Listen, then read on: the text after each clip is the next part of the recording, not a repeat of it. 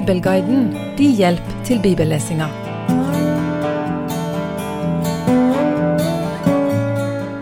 Saul har blitt sendt på eseljakt av sin far.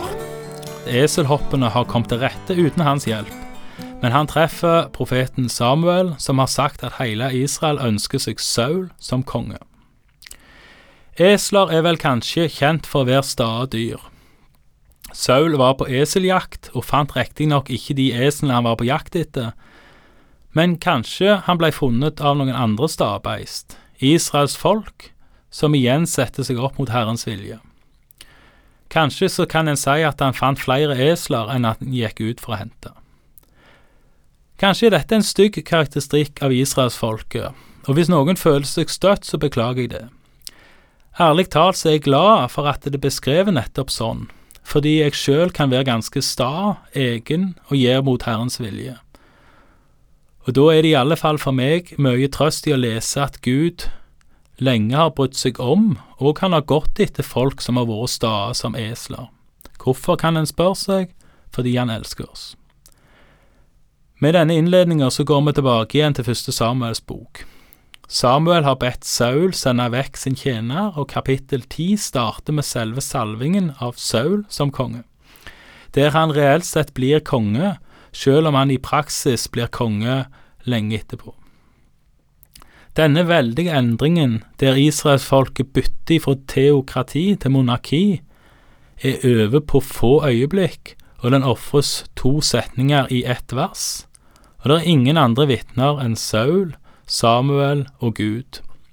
Vi leser fra første Samuels bok, kapittel 10, vers 1. Og Samuel tok en oljekrukke og helte den utover hodet hans. Han kysste ham og sa, Nå har Herren salvet deg til fyrste over sin arv. Når du går fra meg i dag, skal du møte to menn ved Rakels grav på grensen av Benjamin i Selsa. De skal si til deg, Eselhoppene som du gikk ut for å lete etter, er funnet. Og se, din far tenker ikke mer på dem, men nå er han urolig for dere og sier, Hva skal jeg gjøre for sønnen min?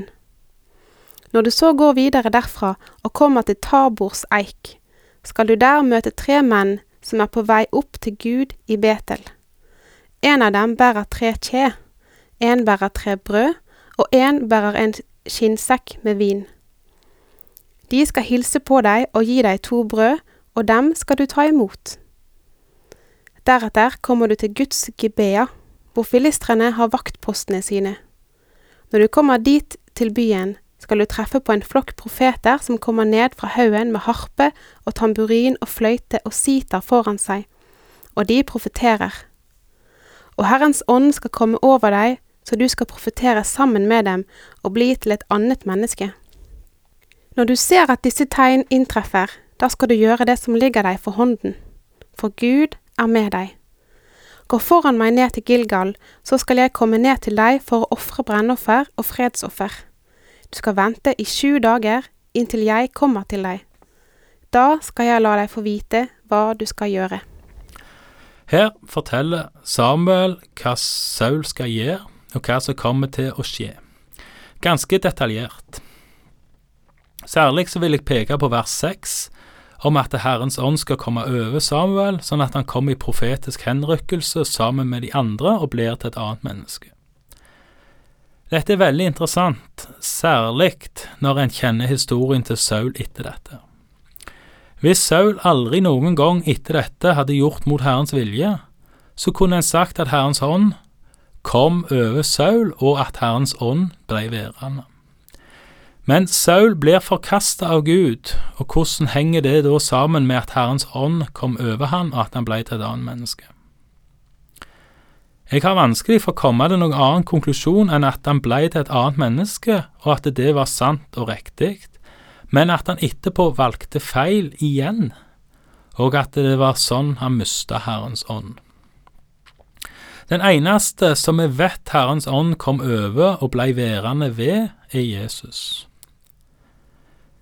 Bibelen forteller mange historier om folk som hadde Herrens ånd og gjorde gjerninger for Herren, for seinere å miste det. De kanskje mest kjente eksemplene er Biliam og Judas. Biliam hadde forresten òg et esel han hadde god nytte av. Men Biliam var både profet i Herrens navn og gikk senere mot Herrens vilje. Det kan en lese om i Fjerde Mosebok kapittel 22 og utover. Judas var en av de tolv disiplene som ble sendt ut for å drive ut onde ånder i Jesu navn. I Matteus 10 fra vers 1 står det at de tolv disiplene ble gitt makt til dette. Og det må forstås sånn at alle de tolv disiplene fikk denne makta. De nevnes alle tolv med navn. Til slutt nevnes Judas Iskariot, han som forrådte Jesus til slutt. Historien til Biliam og Judas har en trist slutt, men historien til Peter har en mer lykkelig slutt. Det er ikke mange vers imellom Peters bekjennelse som Jesus sier han har fått av Gud Fader i himmelen, og til Jesus sier Vik bak meg, Satan, til samme Peter. Det første er gjengitt i Matteus 16 vers 17, det andre i vers 23, altså kun seks vers senere. Peter blir likevel klippen som Jesus bygges i kirka på.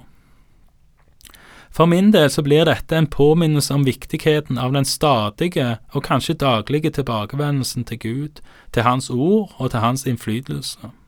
At denne tilbakevendelsen er viktig.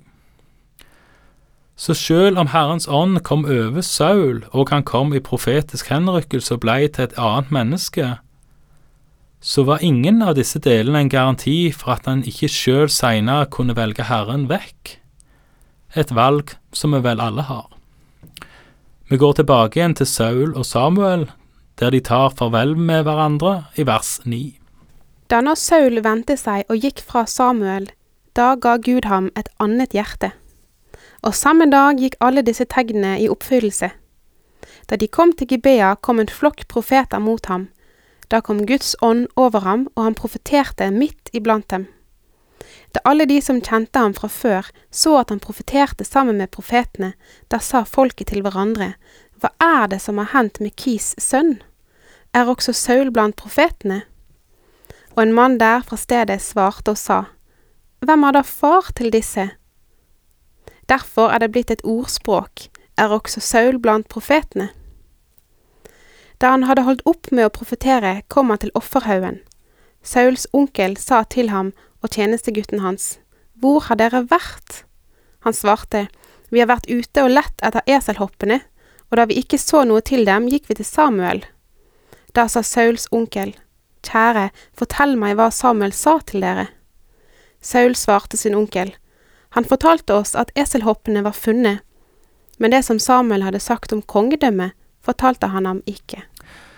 Det Samuel har fortalt skal skje, det skjer og Saul treffer sin onkel og forteller om eselhoppene at de gikk til Samuel. Onkelen eller farens bror spør hva Samuel sa til Saul. Saul nevner det som allerede er kjent, han nevner dette med eselhoppene. Alt det andre om kongedømmet blir ikke nevnt. Hvorfor, det vet vi ikke. Kanskje var det beskjedenhet, kanskje var det feighet.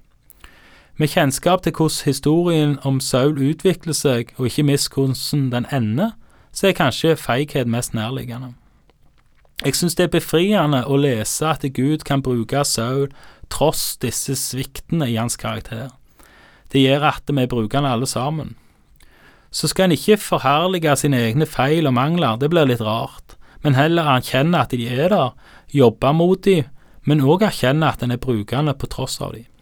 Vi leser videre om at Samuel, som fremdeles var leder i praksis, kalte folket sammen, igjen i Misba, og vi nå i vers 17.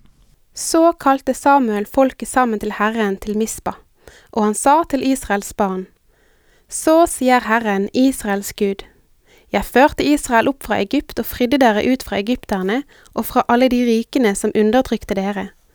Men nå har dere forkastet deres Gud, Han som frelste dere ut av alle deres ulykker og trengsler, og sagt til ham, Nei, en konge skal du sette over oss.